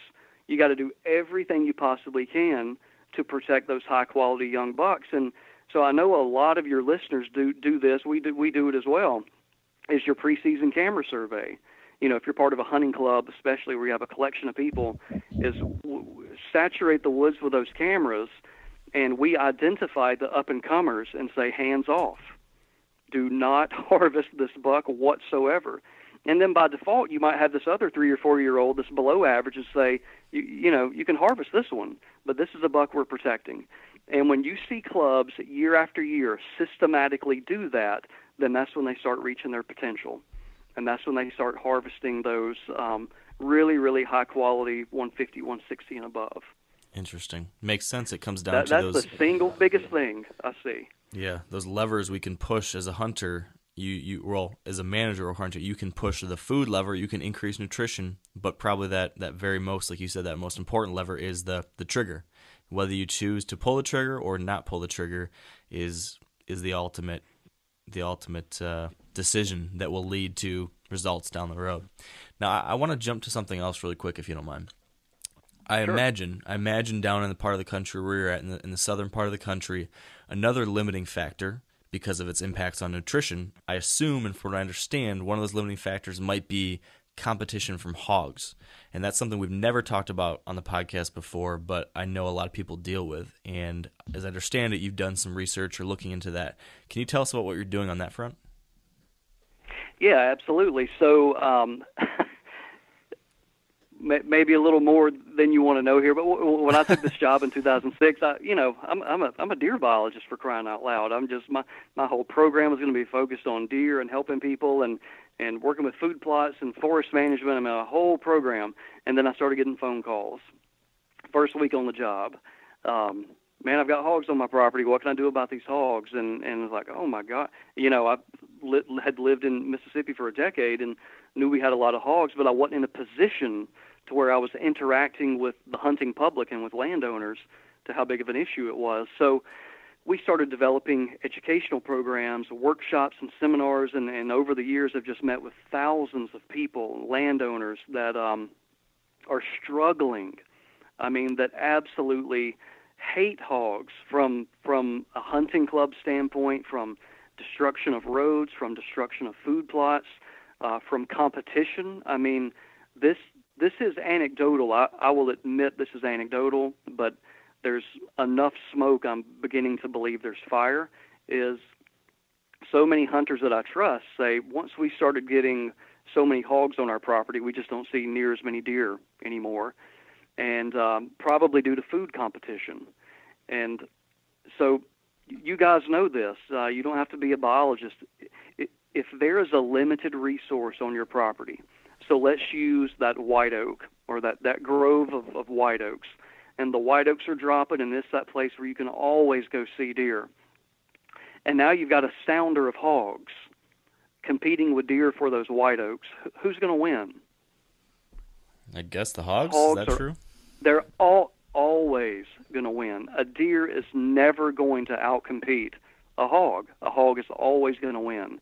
And so we start seeing all these most valuable resources going into a hog's belly rather than to a deer's belly. Um, we're even starting to see with uh, more more kind of real scientific trail camera surveys with these types of uh, statistical modeling you can do with that, but that in places where you get more photographs of hogs, you get less photographs of deer. I mean, statistically, that has been proven in a lot of areas. In places where you see a lot of deer, you're not seeing a lot of hogs. So when hogs and deer are on the, in the same space on the same property or landscape, you know, hogs are having an, an impact on, your deer. Now that's just the hunters. Now, the farmers. I mean, we were on a property, uh, part of my study area earlier this year. Um, I don't know if y'all have ever seen um, hog rooting in a cornfield. And most people, when I show them a picture or a slide, they, when I say, "Hey, hey, t- take a look at this field," can you tell that it's been completely 100% destroyed by a hog? And they'll say, well, "What do you mean? I don't, I don't see a single stalk of corn." Like that's exactly right, because the night, the very night, the farmer put that seed in the ground, a hog or hogs went up and down every single row in a 20 acre, 30 acre, 40 acre, 80 acre field and rooted up every seed of corn. Wow. I mean, yeah, it's precision. You know, we got precision ag. It's precision rooting. They they will literally every single row where that where that planter has cut the ground and put that corn seed, they will root there and, and just destroy the whole crop, you know, in one night. So they are um, a nightmare. They're a nightmare. I've I've, I've never met. Um, and here's the story I get a lot. I'll be doing a, a seminar or workshop, and you'll see the the guy or gal or couple will come up and they go, "Golly, I, I I wish we had been at this seminar five years ago because, you know, we thought it was going to be kind of cool. We thought that when hogs came onto our property and and during deer season we'd shoot a couple of them and hey, we thought, you know, during the off season we'd have some fun on our property, uh, shooting some more hogs, and then fast forward five years and they can't get a food plot out of the ground.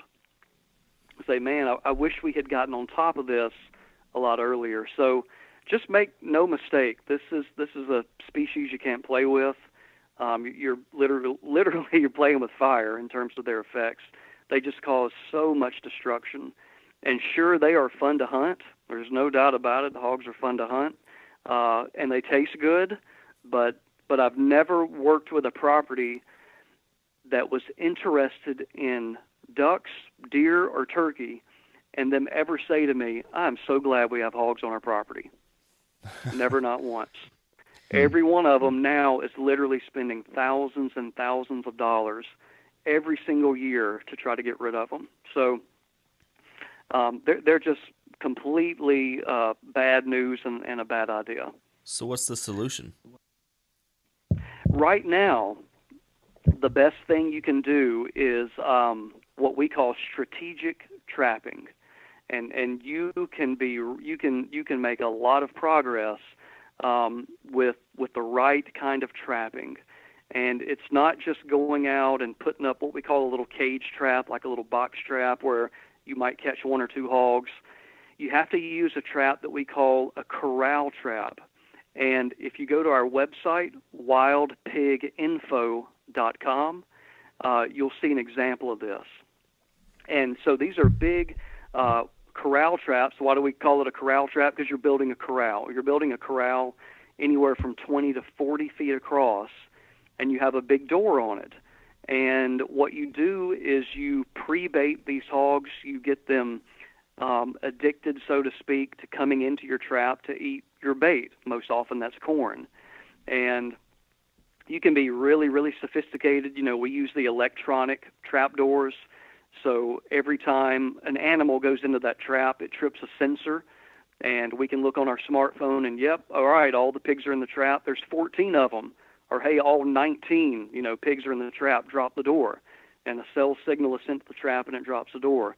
And so you can be super, super efficient, you know, trapping uh, pigs when you're catching them 10 to 20 at a time. So right now, that is the most efficient way. Some people love uh, night shooting, and that can certainly play a role, you know, with the night vision gear and all that. Um, but but you're you, usually not going to be near as efficient. You know, shooting single animals at a time, um, you're never going to be as efficient as when you're using a trapping, uh, a good trapping program. And then also, guys, depending on where you're at in the country, you know, it's very popular in Texas, and we do some of this in Mississippi. If you have the landscape for it, is aerial gunning.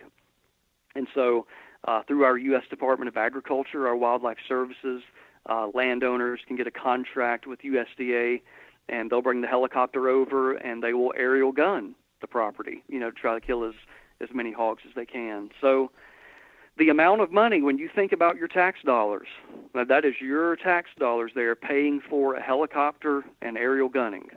Um, so we're just seeing populations explode, and now we're having to spend our tax dollars to control them. And so I, I just would not encourage any of your listeners uh, you don't want hogs on your property. If you see a hog, start a trapping program and get rid of them as soon as possible. And, and again, we've got all the resources you need on wildpiginfo.com.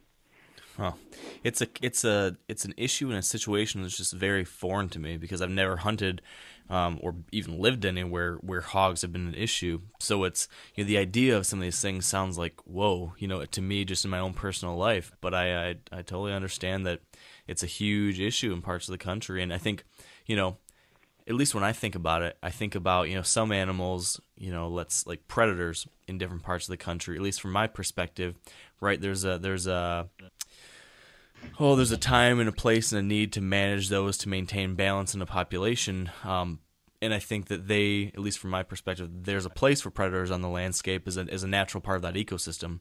Um, but I think when it comes to hogs, right, that's an introduced species, is an invasive species. Uh, I mean, correct me if I'm wrong, but hogs in the form that they are now were not supposed to be down there where they're at now, and because of that, they're they're really screwing up the balance. Um, and in those cases, it seems like you know extreme action is necessary, right? You, you are precisely right. Yeah, you are precisely right. Now, if we were in Germany, we would be approaching this problem completely different as they are. Uh, in Germany and in Europe and Russia, it's the game species. You know, it's from that area. That's that's that's where that animal is supposed to be, but it's not in North America, and so it can outcompete a lot of our game species. And um, you know, we, for, for example, we do diet studies too. We look at what they eat, and I guess you have to see it for it really to sink in. But anything that lives on the ground, a hog is going to consume. And just think about that. Anything that a pig, any type of animal that resides on the ground, and if a pig can get its mouth on it and eat it, it's going to. So when we open them up, we see we see uh, eggs, we see reptile eggs, we see frogs, we see salamanders, we see snakes. We found an armadillo for crying out loud. um, we've you know fawns. I mean, what's it going to do? To, you know, if, if you've got a hen turkey nesting and a hog or a sounder of hogs come up, I mean, absolutely, it's going to consume those eggs. There's no reason to think it wouldn't. So um, when you and if you just have one or two hogs across your property it's not going to be that big of an impact. But but the danger is thinking, hey, I just got a couple hogs because five years later, instead of having a couple hogs, you might have 30 hogs or 50 hogs, and then you start noticing like some of these other hunting clubs, man, our deer quality, we don't we don't see many deer anymore. Uh, and, you know, they just start out competing our our native wildlife, and so they just are. Again, you know, don't take my word for it. Take every single uh, hunting club or landowner I've ever met um, that were interested. Again, uh, they are interested in, in hunting in terms of uh, primarily deer, but also turkey and ducks. They have never said, "I'm so glad we have hogs on our property." They always say it usually with, with uh, you know disgust on their face, just sickness on their face, because they have to devote so much time and money for their control. It it definitely sounds like something uh, that's not a fun thing to deal with. I'm I'm glad that um, selfishly, it hasn't hasn't become an issue up in my neck of the woods, and I hope it doesn't. But you keep you hear about these occasional, you know, bursts of it in some random areas. Sometimes, you know, it's it's something that you got to be wary of. In a you know, keep your eyes open to. It seems like. And, and you've got them all around you. I mean, they're they're they're creeping your way now. Here's the fact of the matter: how are those how are those wild hogs getting to you, Mark? How do you uh, think? Well, uh, everything I've heard of it's been escaping from cap from captivity. So people that have a, a game farm or fenced in hunting area around them, and, and something getting out. Is that what's That's usually exactly happening? right. Yep, yep, that is exactly right. They're either either escaping from a captive facility or people just literally hauling them and turning them loose. Yikes. So that that yeah. So right now, with, within the pig management community, our our biggest issues are trying to catch people in the act of transportation. And so, yeah, we, we urge anybody if you ever see something suspicious, what in the world are you doing with? Um, it looks like a bunch of wild pigs or wild hogs in the back of somebody's trailer. Called call a conservation officer or game warden. Let them know. Let them check these people out because that's how it happens. Uh, you, you open a trailer door on a wildlife refuge, and and the next thing you know, five years down the road, you got a pig problem. So we got to address the the issue, um, the, the reason for their expansion. You know that they expand on their own locally, like any wildlife population does. They grow and reproduce and expand, but you know all of a sudden uh, a hog population showing up in Manitoba or showing up in wow. Michigan or Ohio or Indiana, that's from people moving them around. Hmm. Yeah, definitely got to keep an eye out for that kind of thing. You don't need. There's enough issues and challenges and things popping up naturally. Not to. You don't want to deal with anything new added to the to the festival. That's for sure. That's right.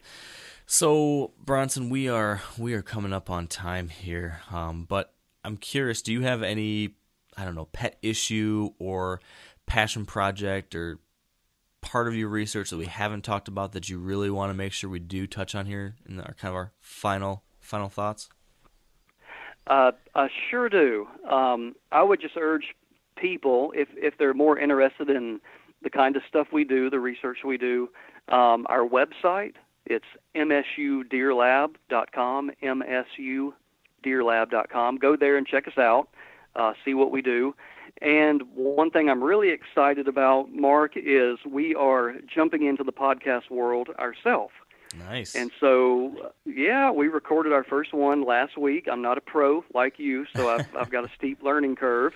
Um, but it's going to be the title of it is Deer University, or we're going to call it Deer University or Deer U for short, and we'll have all the episodes on our on our website, the MSU Deer Lab website. But it's it's going to be all about deer management and deer science. And so, what we hope to do with with every episode is um, attack something that is would be of interest to both hunters and to wildlife managers. So, uh, what's the hot topic with disease? So we'll spend an issue talking about the you know the physiology of, of EHD or blue tongue or chronic wasting disease. We'll talk about antlers, the physiology of antlers, and and what can you do. Uh, we'll talk about habitat management, food plot management, but but just uh, topics like that based on research that, that we've conducted, and we hope to have um, hope to have that up and running in a month or two. So uh, if your listeners don't mind, just check to our website and um, download it and give it a listen when we get it up and running. That's awesome. Well, selfishly, I, I, hope I can get you back on this podcast to talk about some of these issues some more too, because I feel like there's so many things we haven't got to talk about. Like we haven't got to talk about much about habitat or food plots, or um, gosh, I'm sure there's a disease is another topic that I'd be interested. So we might we might need to have a part two, Bronson, if you're up for it at some point here soon. Just just give me a date if I'm available. We'll do it. Be happy to. Awesome. Well, uh, I'm excited to check out the podcast that you guys are working on when that comes out, and uh, I'll be sure to continue following everything on the website too. I, have seen, you know, you guys are always sending out different things that are featured in magazines or different places. It seems like you're doing some really, really interesting and, and helpful work. So, so thank you, Bronson, for the good work you're doing, and, and thank you for joining us. Thank you very much. I really appreciate the opportunity. It, it was an honor. Yeah, this is a lot of fun. And Dan had to drop off, uh, as he occasionally has to do, to attend to family things. But uh, I know he had, a, he had a good time too. So thanks, Bronson. Yeah, yeah. Anytime. Thanks so much. And that, ladies and gentlemen, is this week's podcast. I hope you enjoyed that one as much as I did. I found it uh, just fascinating. And, and I think based on how much I enjoyed this. I think we're gonna have to have Bronson on again, like I said a couple seconds ago, and and maybe some new biologists, some other faces in this world too, because there's just so there's so much going on here at a deeper level when it comes to what deer do, why they do it, how they do it. That uh, I think as deer hunters is, is, just endlessly fascinating. So we're gonna keep on digging into it, and uh, and I hope you enjoy that too. So before we wrap it up, I do want to thank our partners who have helped keep this podcast going. I want to give a big thank you to Sitka Gear, Yeti Coolers, Ozonics, Redneck Blinds, Maven Optics, Whitetail Institute of North America, Carbon Express, and Huntera Maps. And of course, thank you for listening. And thank you for staying wired to hunt. Hey, if you guys like to cook outdoors, and you oughta, you should check out the Weber Slate Rust Resistant Griddle.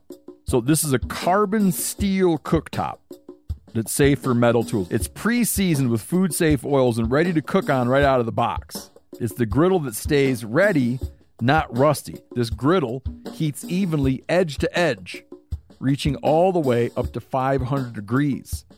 Get fired up for your new Weber Slate rust resistant griddle. I'm sure a lot of you guys remember the old ceremonial hunting tradition of eating the heart out of the first animal you kill. Meat from those organs are among the most nutrient rich foods on the planet.